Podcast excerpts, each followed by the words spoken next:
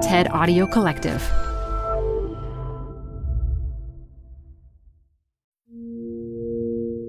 A quick new idea daily from the world's greatest TEDx talks. I'm your host, Atossa Leoni, and this is TEDx Shorts.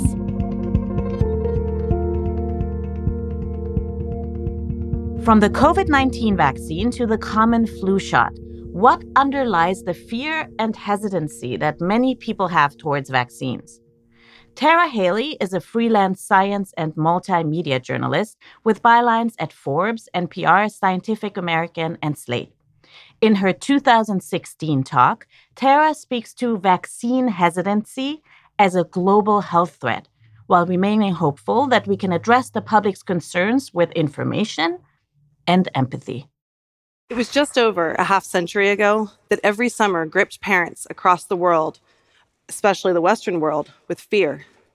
In its heyday of the 1940s and 1950s, polio outbreaks led to public closures. People avoided friends and neighbors out of sheer terror that they would be struck by the disease or their children would. The unpredictable and invisible threat of polio made familiar places like playgrounds and swimming pools suddenly terrifying. So the arrival of the polio vaccine was like a liberation. The enemy previously lurking behind every corner had been vanquished.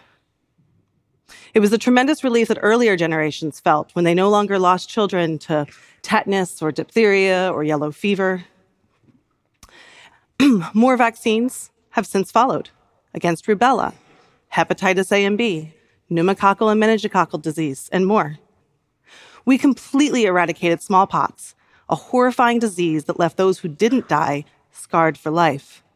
We now find ourselves in a century when we can beat back more than two dozen diseases that once killed millions. And the biggest threat to public health, or one of them, is not the diseases themselves, but vaccine hesitancy. What happened? How did we get to this point? Well, when my first son was born, I turned down a vaccine. I didn't think it was necessary. I didn't understand it. I wasn't dumb or stupid. I was actually in grad school, but I was scared, just like hundreds of other parents I've spoken to in the years that I've been reporting on this issue. Now, to be clear, I am talking about vaccine hesitancy and refusal, but I am not talking about that very tiny percentage of people who spout conspiracy theories or show up at government meetings spreading misinformation about vaccines. I'm talking about the fence sitters. If we're going to address vaccine hesitancy, we have to address the underlying processes that lead people to believe in fears lacking any scientific basis. Polio returned to Syria when civil unrest interrupted polio vaccinations there. And in my home country, an outbreak of measles at Disneyland in a country that eliminated measles 16 years ago spread to half a dozen states and two other countries. That outbreak showed the power of a disease to return when vaccination rates drop. Of course, vaccines are not risk free either. Nothing in life is. Mountains of research, however, have shown us that the risk of a very serious vaccine reaction is extremely, extremely rare. Most side effects, like fever and soreness, are mild and temporary. And there's the rub. Vaccines have been so effective at reducing so much disease that we don't fear it anymore. Who fears smallpox anymore? Who fears polio? Very, very few. Fear of what a disease, excuse me, fear of what a vaccine might otherwise do has replaced fear of the disease. The psychology term for this is availability bias. The information that's most available or accessible to us stays at the forefront of our minds. We hear about a shark attack, we fear sharks the next time we go to the beach instead of riptides or drowning. Heartbreaking stories of vaccine injury, true or not, are more available to parents online and through the grapevine. They haven't seen measles or polio in their communities, so why fear them? The measles, mumps, rubella vaccine is given to children around the same time that autism becomes easier to diagnose. If parents notice autistic symptoms not long after their children are vaccinated, it feels natural to blame the vaccine, despite all scientific evidence to the contrary. Our brains seek patterns and cause and effect makes the world make sense. It's incredibly difficult to deprogram that, especially when emotion is involved. Our brains are incredibly protective of what we believe, and we seek out information to confirm that, those beliefs. We also engage in motivated reasoning to deflect threats to those beliefs at every turn. That means that giving parents facts is not going to change their mind.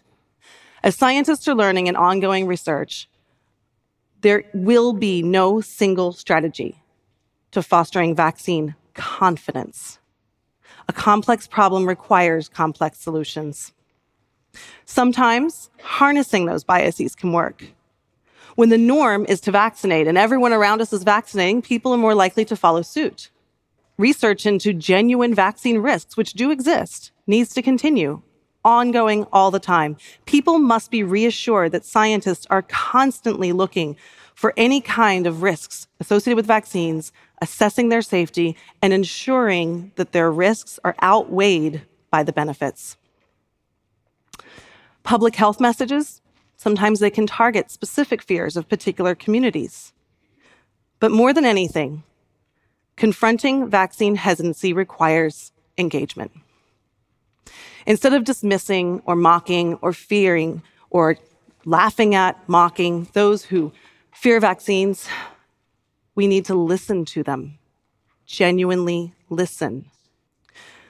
When we come across someone who fears vaccines, we won't get very far by laughing, mocking, accusing. But we might get somewhere, bit by bit, with some thoughtful communication and some empathy.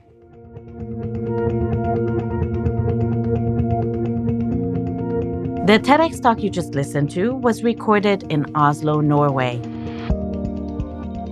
All TEDx events are independently organized by volunteers who believe in TED's mission of ideas worth spreading. Special thanks to the organizing team at TEDx Oslo.